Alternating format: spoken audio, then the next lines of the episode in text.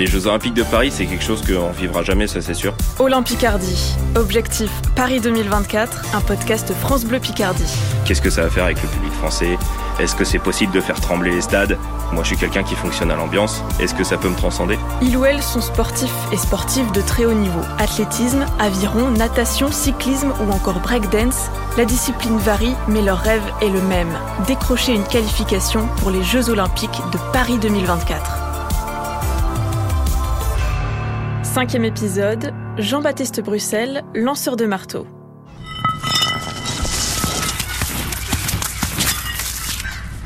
C'est pas mal, un petit peu tôt dernier tour. Hein. Ouais, du coup, t'es obligé. Ouais, ça t'emmène, ouais. Bah, le neuf kilos, ça bouge. Hein. Il devrait être meilleur quand même, je pense. On est au stade Urbain Wallet à Amiens, là où s'entraînent les athlètes de l'Amiens U C. Jean-Baptiste Bruxelle est installé dans la cage, entouré évidemment des filets de protection, pour lancer ses marteaux sous les yeux de son entraîneur Serge Fouca. Pour un jet à quatre-vingts mètres, euh, à vitesse constante, on va prendre à peu près trois cents kilos de traction en fait, au bout des doigts. Oh, hey.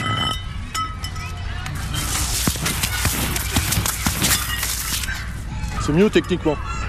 On a presque l'impression de voir les lanceurs de marteau euh, euh, danser quand ils préparent le lancer. Ouais, c'est exactement ça. En fait, le marteau, c'est vraiment une danse. C'est de la vitesse, c'est de la force. C'est même pas tant de la force physique pour dire je vais l'arracher le plus loin possible. C'est surtout de la force pour pouvoir résister à ce que le marteau nous envoie dans la tronche. Donc euh, c'est, c'est beaucoup de résistance. Quand on fait un jet qui est bien, il n'y a pas de... de contraintes, et du coup c'est vraiment comme si on dansait quoi. C'est à la fin, bah voilà, on n'a pas le tournis, on jette le marteau, il siffle, hop, et il part tranquillement, et puis nous on est on est content, on n'est pas fatigué, on n'est pas essoufflé, enfin on est... quand on fait un bon jet, c'est comme si on n'avait pas fait de jet quoi. Ça c'est mieux. C'est mieux sur le timing. Jean-Baptiste Bruxelle a vingt et un ans, il en avait huit seulement quand il a commencé le marteau.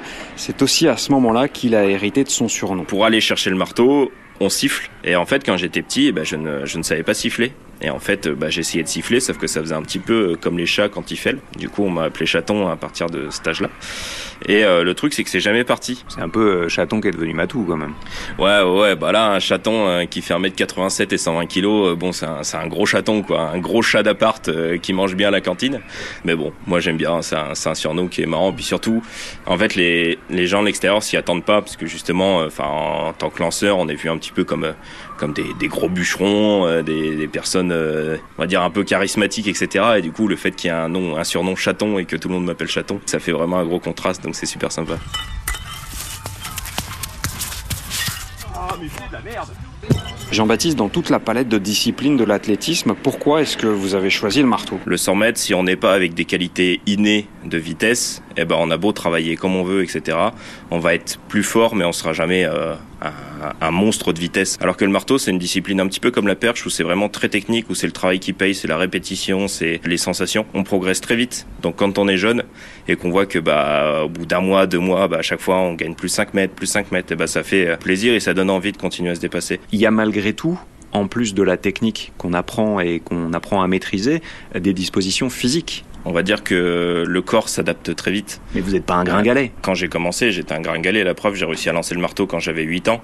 Après, c'est sûr qu'au fur et à mesure des années, ben, on va commencer à faire entrer de la musculation. Le corps devient plus fort. On a, par exemple, les doigts. Nous, quand on regarde, on a ce qu'on appelle les doigts râteaux. C'est-à-dire que nos articulations au bout des doigts, eh ben, enfin, elles sont totalement broyées. Et, euh, du coup, ben, elles sont pliées. On ne peut plus les plier, quoi. Elles ne bougent plus.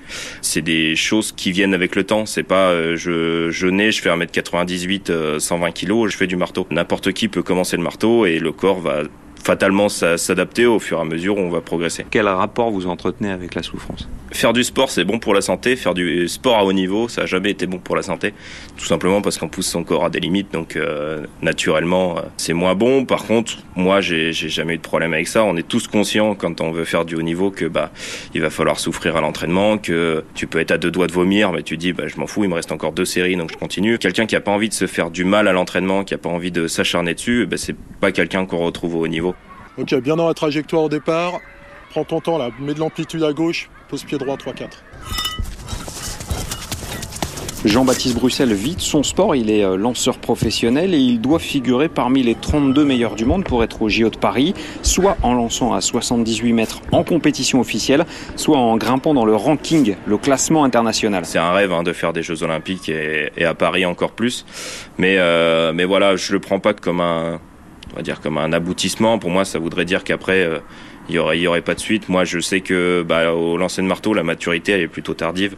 Euh, on arrive à notre pic de, de forme vers entre vingt-huit et trente-deux ans, quoi, en gros. Euh, moi, j'en ai vingt et un, donc bon, euh, on va dire que je serai un petit peu le, le rookie de ces jeux si j'arrive à me qualifier. Donc, euh, on va essayer de prendre un max de plaisir là-bas. Et puis, euh, après, bon, podium, c'est vraiment la cerise sur le gâteau. Je pense que là, après, on part en larmes pendant une semaine et voilà. Et après, euh, en vrai, euh, moi, je suis quelqu'un de, de plutôt simple comme personne, donc en vrai ce qu'on peut me souhaiter c'est juste que je continue à m'éclater dans mon sport et que, que voilà, je continue à me surpasser, que je me blesse pas et que, que je continue à faire kiffer du monde.